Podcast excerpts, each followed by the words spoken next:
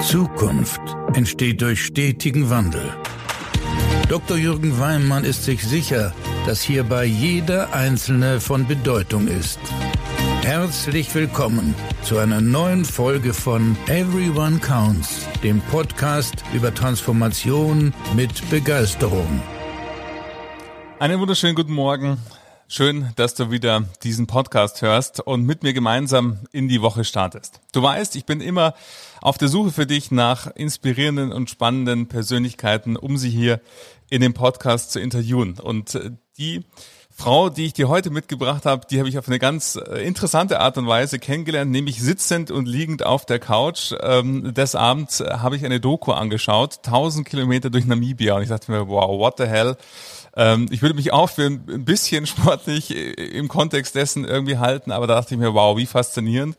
Und diese Doku, die mehrteilig war, kann ich sehr empfehlen, Link hier in den Shownotes, hat mich in den Bann gezogen. Und die Frau, die 1000 Kilometer durch Namibia gelaufen ist, ist auch Bankerin. Und da dachte ich mir, unbedingt, die will ich im Podcast haben. Und von dem her freue ich mich total, Tanja Schönenborn heute für dich gewonnen zu haben. Sie ist Ultraläuferin, sie ist Buchautorin, Personal Trainerin, Speakerin und Ernährungsberaterin und gleichzeitig auch Vermögensberaterin bei einer Sparkasse. Und von dem her freue dich auf ein spannendes Gespräch mit Tanja Schönborn.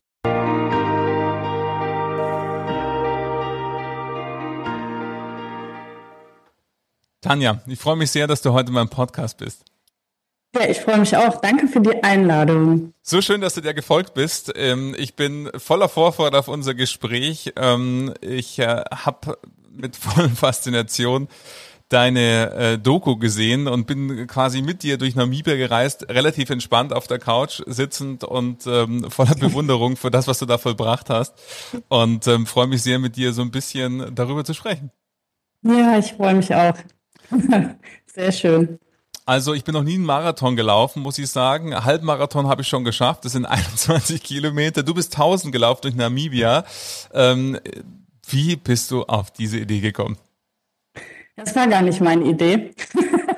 Also wer kommt auch schon auf so eine Idee, 17 Tage am Stück einen Halbmarathon und einen Marathon zu laufen, das jeden Tag. Das kann eigentlich nur mein Mann sein. Das Ganze ist tatsächlich aus der Krise raus entstanden, Anfang 2020, als Covid uns überflutete.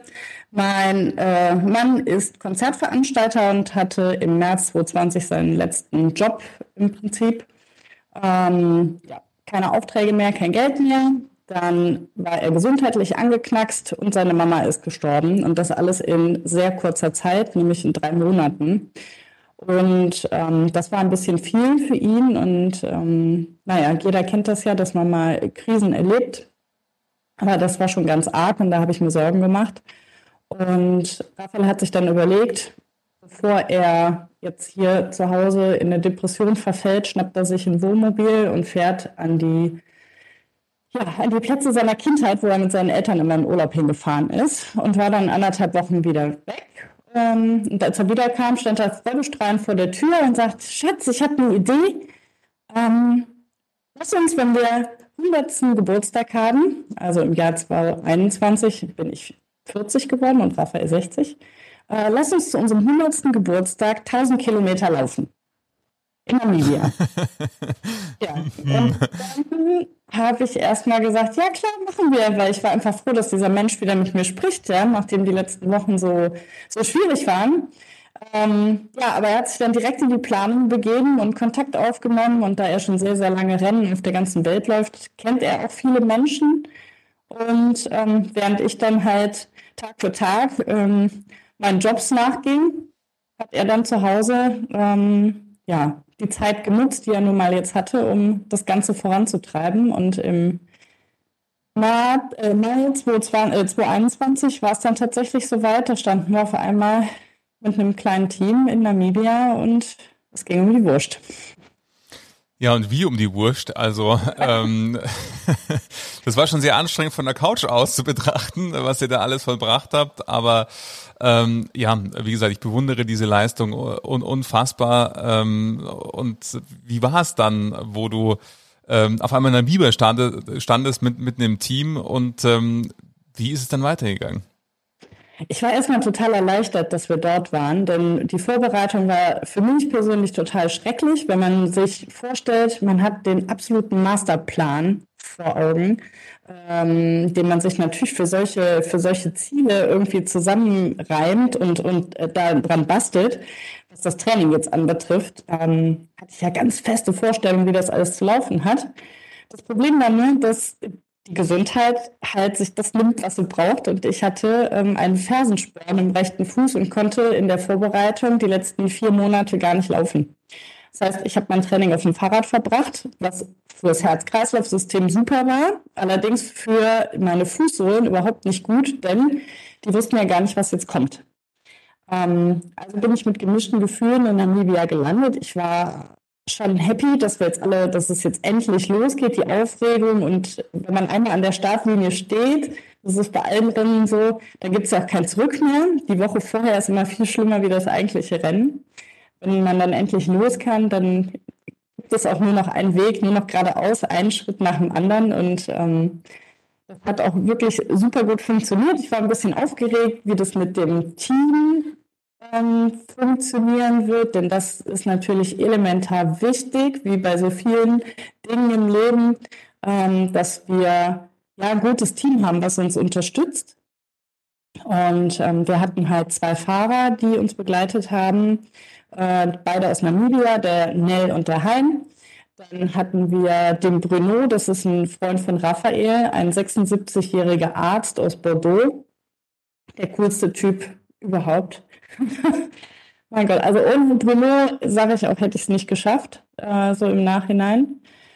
Ja, und dann hatten wir noch 2 Jungs vom Fernsehen dabei, die nämlich das Ganze gefilmt haben, was wir da machen. Und ja, da war ich natürlich auch erstmal nervös, wie wird das denn? Und da muss ich mich ja den ganzen Tag zusammenreißen und also Ultralaufen ist jetzt nicht mal eben so, sondern man geht wirklich an seine Grenzen und das jeden Tag, und dann ist man einfach so, wie man ist, und man kann sich auch nicht verstellen, selbst wenn die Kamera dann vor einem steht, und das ist, ja, und das war halt so die größte Aufregung, wie funktioniert das mit dem Team erstmal, aber das war einfach nur total genial. Ich weiß nicht wieso, keine Ahnung, wir hatten am ersten Tag, haben wir uns einmal zusammengesetzt und haben kurz drüber gesprochen, was ist uns wichtig, was ist jedem Einzelnen wichtig, und dann hat das funktioniert.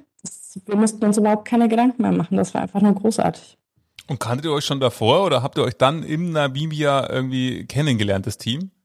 Also Nell und Hein, die Fahrer, mit denen hatten wir halt vorher über Zoom schon mal ein bisschen Kontakt, weil die uns geholfen haben, auch die Strecke zu konzipieren. Uns war halt wichtig, dass wir halt auch dass wir halt auch so Sehenswürdigkeiten mitnehmen, natürlich auch im Hinblick auf den Film, der geplant war, dass wir auch ein bisschen was zeigen können vom Land.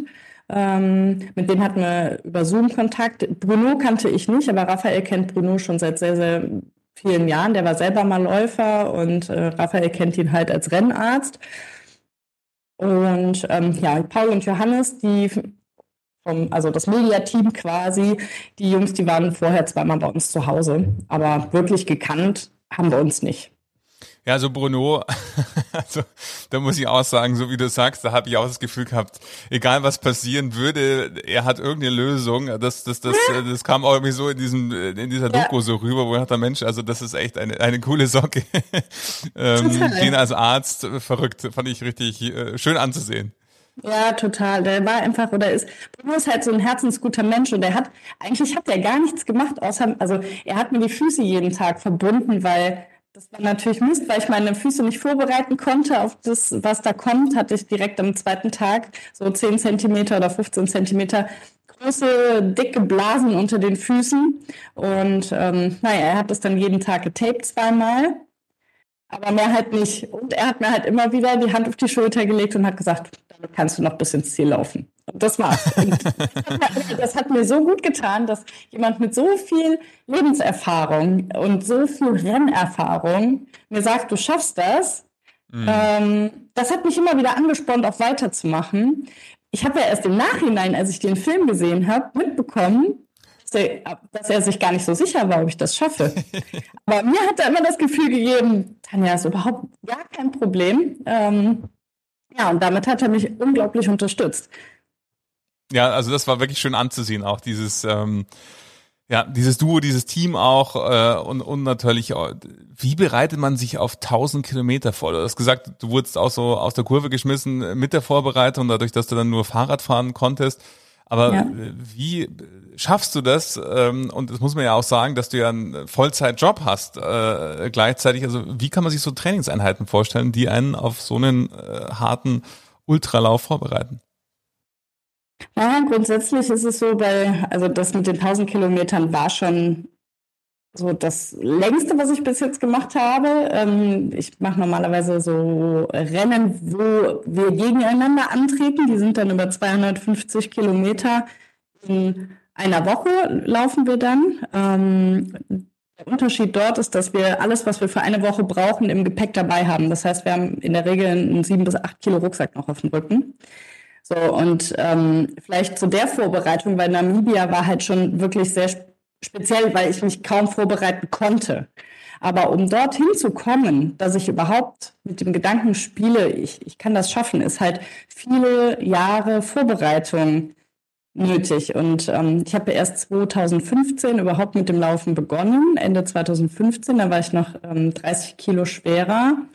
Und habe dann 2017 Raphael kennengelernt und durch ihn bin ich ins eigentliche Training erst 2018 eingestiegen. Eigentlich im Training meine ich, ich trainiere nach einem Trainingsplan und ich trainiere ab 70 Kilometer die Woche aufwärts bis in also ich habe in der höchsten Vorbereitungsphase habe ich so 200 Kilometer, die ich in der Woche halt laufe. Wie schaffe ich das? Ich muss halt schauen, dass ich meinen Tag sehr gut durchstrukturiere. Das mache ich aber gerne. Das heißt, ich stehe wirklich morgens früh, sehr früh auf, 4:45 und es gibt für mich dann noch nicht mal einen Kaffee, keine Zahnbürste, nichts, sondern einfach nur ein bisschen Katzenwäsche und in die Turnschuhe. Dann wird vor der Arbeit gelaufen, dann komme ich wieder, dann trinke ich meinen Kaffee, gehe duschen. Und dann fahre ich zur Arbeit und wenn ich nach Hause komme, mache ich dann die zweite Trainingseinheit. Wow. Also so, und so das ist dann halt so ein normaler Tag in der Endphase von dem Training. Und natürlich gibt es auch Tage, wo ich nur einmal trainiere, dafür dann halt am Wochenende, ich weiß nicht, zum Beispiel freitags, laufe ich dann zweimal, Samstag, also insgesamt 30 Kilometer, Samstag gehe ich dann nochmal 35 und Sonntag mache ich dann nochmal 40 Kilometer hinterher, sodass ich viele längere Läufe hintereinander mache. Und ansonsten ist es halt wichtig, in kleinen Schritten zu trainieren, ne? Also klein anzufangen und das über einen längeren Zeitraum zu steigern. Ne? Man erreicht halt nie direkt, also alles. Man kann nicht als Anfänger sagen, so ich laufe jetzt 1000 Kilometer. Also kann man vielleicht, aber da macht man sich wahrscheinlich mehr kaputt. Denn das erstaunlich war, ich hatte natürlich Blasen unter den Füßen, aber es ist so cool. Unser Körper ist wirklich ein Wunderwerk. Ich kam ins Ziel und klar, wir hatten ein bisschen der Oberschenkel gezwickt, aber ich hatte gar nichts. Ich habe auch im Vorfeld habe ich extra viel gegessen, weil meine Mutter gesagt hat, Kind, wenn du 1000 Kilometer läufst, du wirst unglaublich viel abnehmen. Was ist passiert? Ich habe 500 Gramm zugenommen. Ach, verrückt. Ja, wir sind so gut verpflegt worden, das wird man ja gar nicht meinen, ne? Aber wir sind so gut verpflegt worden, dass ich wirklich mit mehr Gewicht nach Hause kam, als ich hingeflogen bin. Ja, also, hätte ich jetzt auch die Annahme gehabt. Also ich lebe ja in Bayern und da gibt's auf den Weihnachtsmärkten die Zwetschgenmanschkal, heißen die. Also in dem Sinne so aus so Trockenpflaumen. Und wenn ich an 1000 Kilometer Namibia denke, denke ich natürlich A, an die Verbrennung in der Sonne und B, natürlich, was das mit dem Körper dann macht. Dass man dann vielleicht eher so ausgemergelt, wäre glaube ich das hochdeutsche Wort dafür, wieder ankommt. Aber verrückt. Der Körper ist wirklich ein Wunderwerk. Ja, absolut. Und das hat gut gepasst. Was war für dich, wenn du an diese 1000 Kilometer denkst, was war für dich eigentlich das, wo du sagst, deshalb haben wir das geschafft? Was waren da so für dich so Faktoren oder Einflussfaktoren, wo du sagst, die euch da durchgetragen haben? Ich glaube, das Allerwichtigste war, dass wir uns im Vorfeld das Ziel gesteckt haben und auch immer wieder darüber gesprochen haben. gibt ja diesen schönen Spruch, Ziele sind, Doch, Ziele sind wie Züge, die ihre Lösungen hinter sich herziehen. Und wir haben halt immer darüber gesprochen, dass wir das machen wollen. Wir haben aber, als wir dann dort waren, uns das große Ziel in kleine Etappen aufgeteilt. Also wenn du dich an den Start stellst und sagst, so, ich laufe jetzt 1000 Kilometer, dann ist das halt echt viel. Wenn du aber sagst, okay, ich laufe jetzt los und es werden heute so um die 60, aber in 10 Kilometern stehen schon wieder die Jungs und dann gibt es Wasser und Frühstück, dann geht das schon wieder. Und so haben wir uns das immer versucht, in kleine Etappen aufzuteilen, wir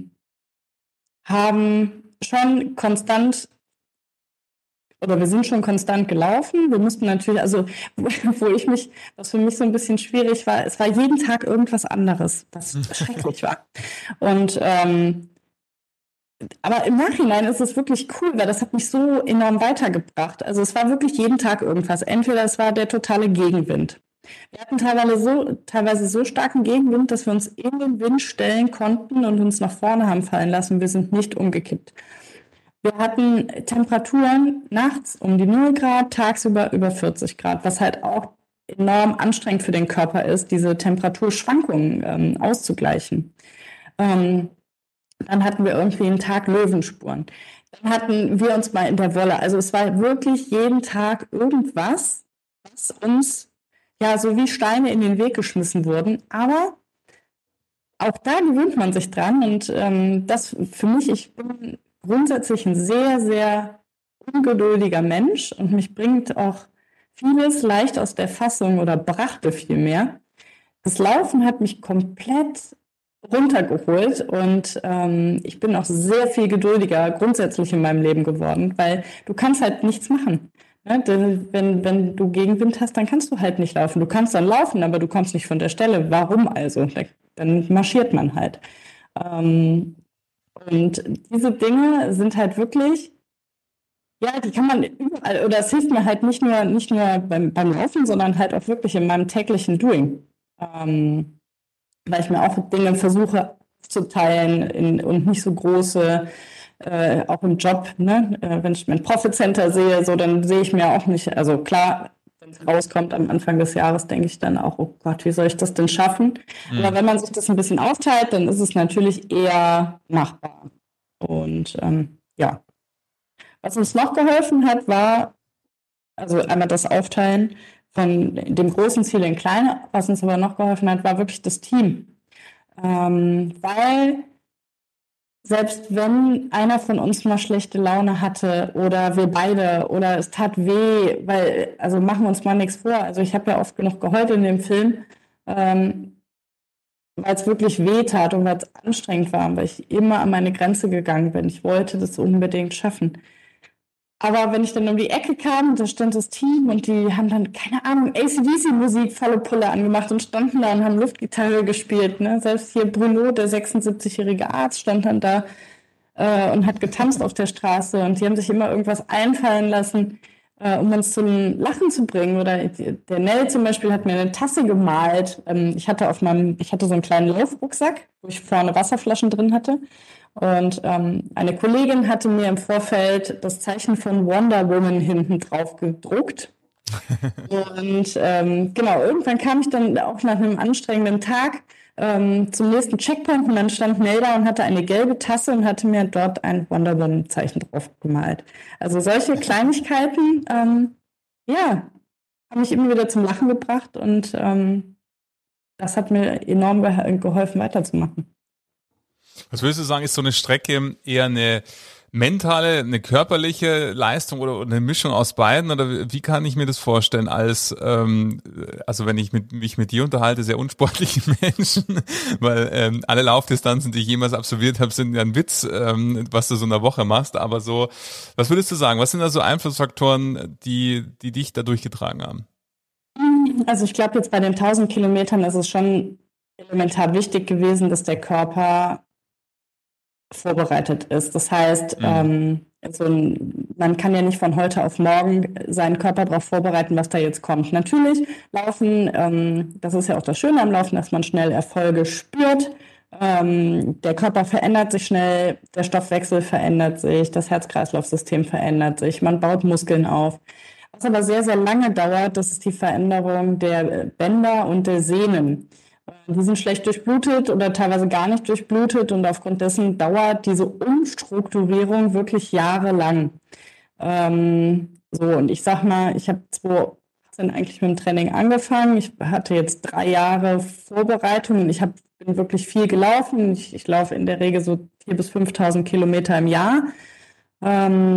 Ich hatte da wirklich viel Vorbereitung für diesen Lauf. Das war halt wichtig, weil sonst hätte ich es körperlich nicht durchhalten können.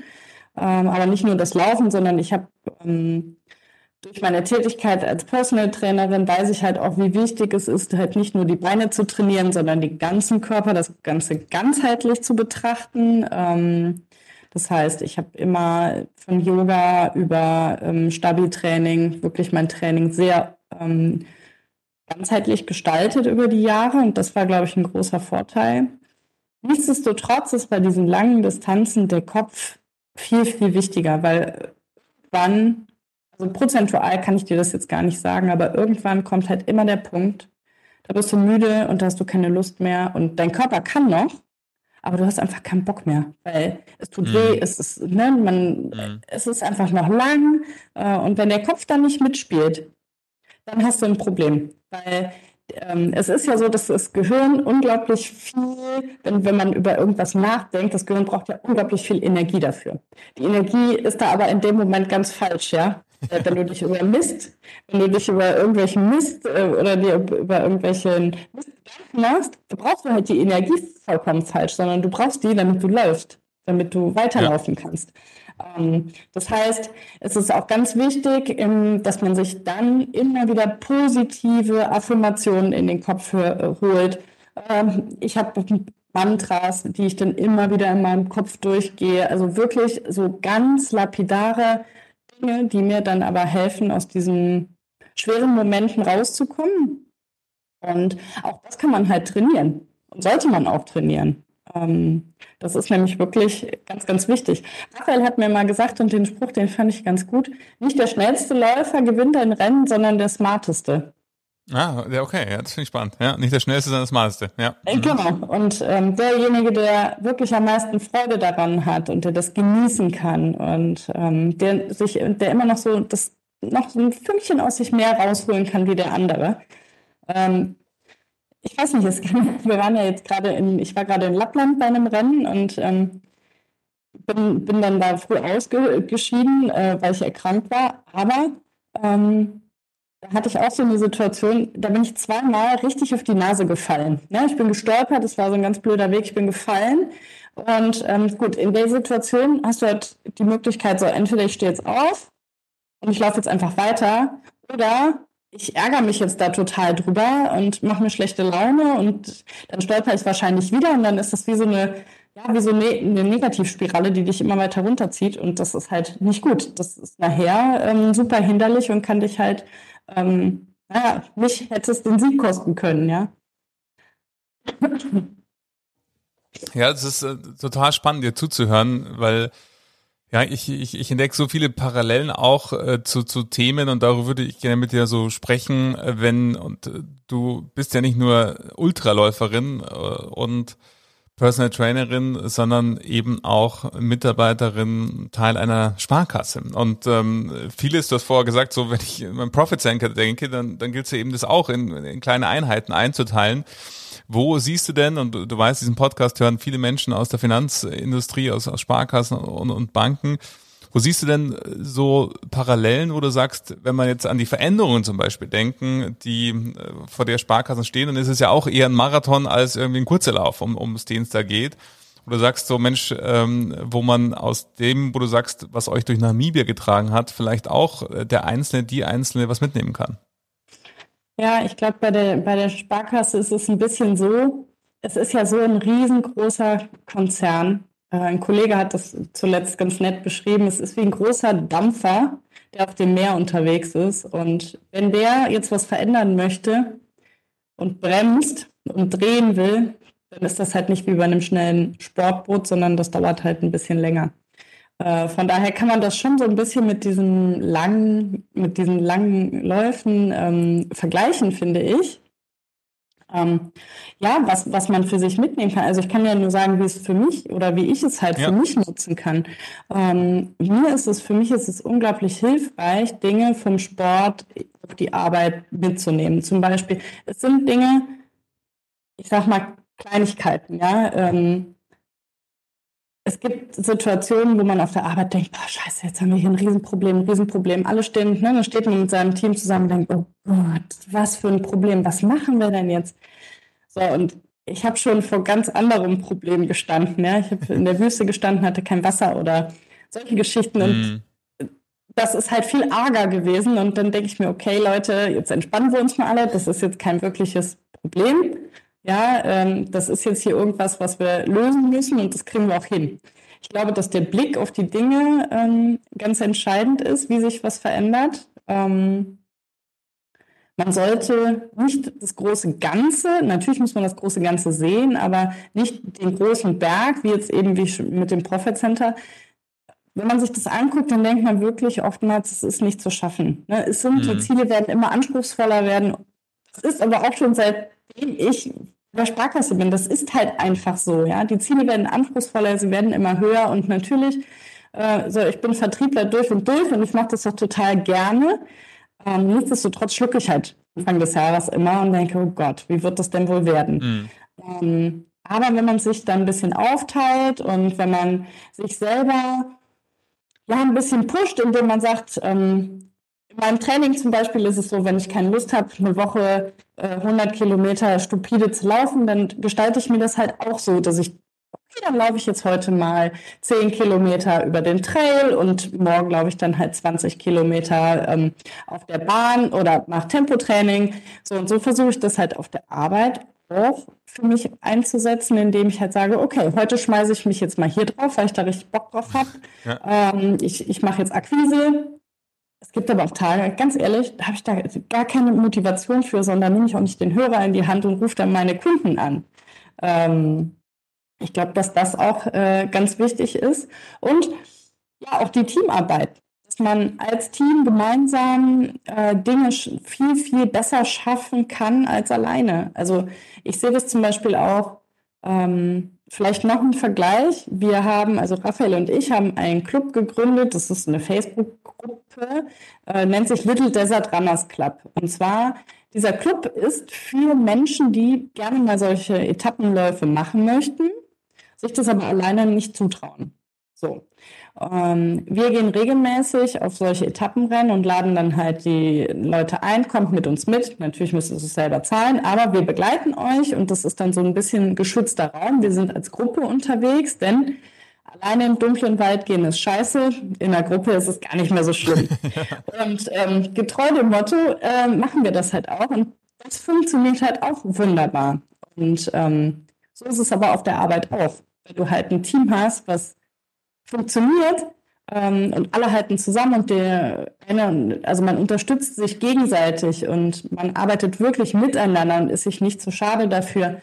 Keine Ahnung, der Chef geht mal ans Telefon oder irgendwer macht mal Dinge, die er sonst überhaupt gar nicht macht. Und wenn es nur das Geschirr wegräumen ist, dann ist man wirklich erfolgreich und kommt seinem Ziel auch. Wenn man jetzt nicht unbedingt die 100% am Jahresende erreicht, man kommt seinem Ziel doch sehr nahe. Und vor allen Dingen, man hat viel mehr Spaß daran. Ja, genau, darum geht es ja auch am Ende des Tages. Absolut. Wenn es uns Freude macht, ist es ja auch leichter. Und absolut. Das fand ich schön, was du vorher gesagt hast, dass du gesagt hast, Mensch, wir haben uns ja nicht jetzt an die 1000 Kilometer gedacht, sondern wir haben dann diese 1000 Kilometer natürlich, klar, scharfes Ziel, aber gleichzeitig haben wir es dann halt in Etappen aufgeteilt und sind halt dann losgegangen. Und Etappe für Etappe in dem Sinne. Und, das fand ich auch spannend, wo du sagtest, jeden Tag war irgendein anderer Mist. Und auch das kennen wir ja in beruflicher Situation ebenso, wo es eben Marktgegebenheiten gibt, an die niemand gedacht hat, die nicht in irgendeiner Strategie standen oder irgendwie vorhersehbar waren. Auf einmal ist es so und man muss halt dann reagieren, wenn es eben in deinem Beispiel Gegenwind gab oder etwas, wo ich fast mich rufend auf der Couch gesehen habe, wo ihr an dem Camp so ein Stück weit vorbeigelaufen seid, mitten in der Nacht. Also einfach Situationen, mit denen man halt so nicht gerechnet hat. Aber dann sagtest du, den Kopf richten und selber auch wieder dann halt klarkommen und hinnehmen und dann reagieren. Genau. Was anderes kann man ja auch nicht machen. Aber so machen wir es ja auch im Job, so machen wir es ja auch mit den Kunden. Ne? Du sprachst es ja gerade an. Natürlich sind die schönsten Anrufe, die du bei Kunden machst, Mensch, Evil Wertpapierdepot. Das hat sich so geil entwickelt. Ne? Das sind mir auch die liebsten Gespräche. Aber ich finde es halt auch wichtig, auch wenn es mal nicht so gut läuft, dann gerade den Hörer in die Hand zu nehmen und dann mit den Leuten zu sprechen und zu sagen, hey, pass mal auf, komm mal rein, wir müssen jetzt mal sprechen, weil das ist fair und ehrlich und das ist eine gute Zusammenarbeit und auch die, auf die man wirklich lange Jahre bauen kann. Absolut. Wundervoll, wie du sagst. Also einen schöneren Schluss hätten wir gar nicht finden können. Tanja, ich sag ganz vielen Dank, dass du meiner Einladung gefolgt bist. Ich verlinke deine Webseite in den Shownotes, sodass Menschen Lust haben, mit dir in Kontakt zu treten, das tun können. Wie gesagt, ich kann die Doku super empfehlen, auch die verlinke ich nochmal in den Shownotes und auch, ich habe ein Buch darüber geschrieben, also von dem man kann auf verschiedenen Arten mit dir durch Namibia reisen und diese Reise genießen und sogar mit dir laufen gehen, wie ich gerade gelernt habe. Von dem her, das findet ihr alles in den Shownotes. Ich sag danke, Tanja, dass du dieser Einladung gefolgt bist und so ein bisschen uns nach Namibia mitgenommen hast. Total gerne. Vielen Dank, dass du hier warst. Danke.